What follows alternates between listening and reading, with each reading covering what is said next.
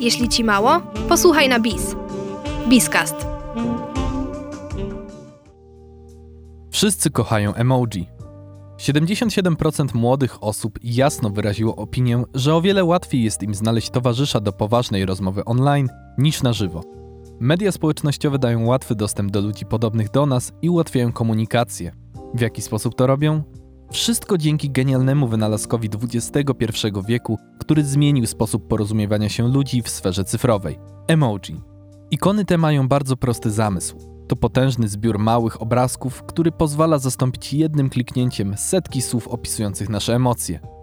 Ludzie reagują na emotikonki w taki sam sposób, w jaki zareagowaliby na prawdziwy wyraz ludzkiej twarzy. Język ten zdążył przyćmić nawet hieroglify, które można uznać za prekursorów pochodzących ze starożytnego Egiptu. W ten sposób, chcąc nie chcąc, powracamy do symbolizacji. Na klawiaturach znajdziemy postacie będące przedstawicielami przeróżnych kultur, wszystkie flagi świata, czy kciuki w górę o każdym odcieniu skóry.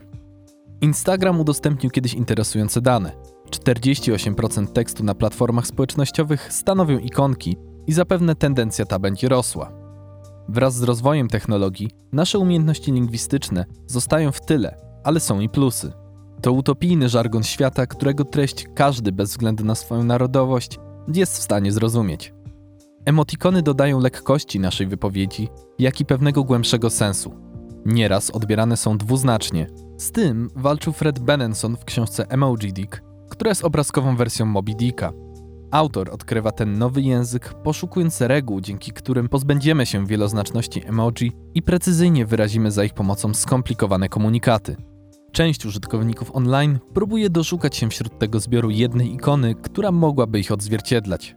Tu nasuwa się pewna myśl. Czy jest to kryzys osobowości, czy zwykła potrzeba wyróżnienia się w cyberprzestrzeni?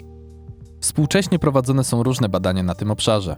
Jedne z nich polegają na analizie osobowości na podstawie ostatnio użytych emotek. 72% ludzi w wieku 18 do 25 przyznało, że jest im łatwiej wyrazić emocje za pomocą ikonek niż tekstu.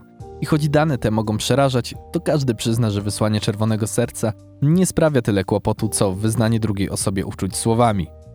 Pomimo tempa, z jakim internetowa rzeczywistość się rozwija, nie powinniśmy się martwić. Emotikony to po prostu dobra zabawa.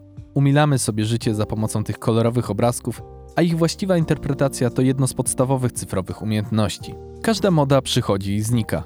Być może tak szybko jak nauczyliśmy się korzystać z ikon, tak szybko będziemy musieli o nich zapomnieć. Jednakże nie ciężko zauważyć, że teraz przeżywają swój renesans.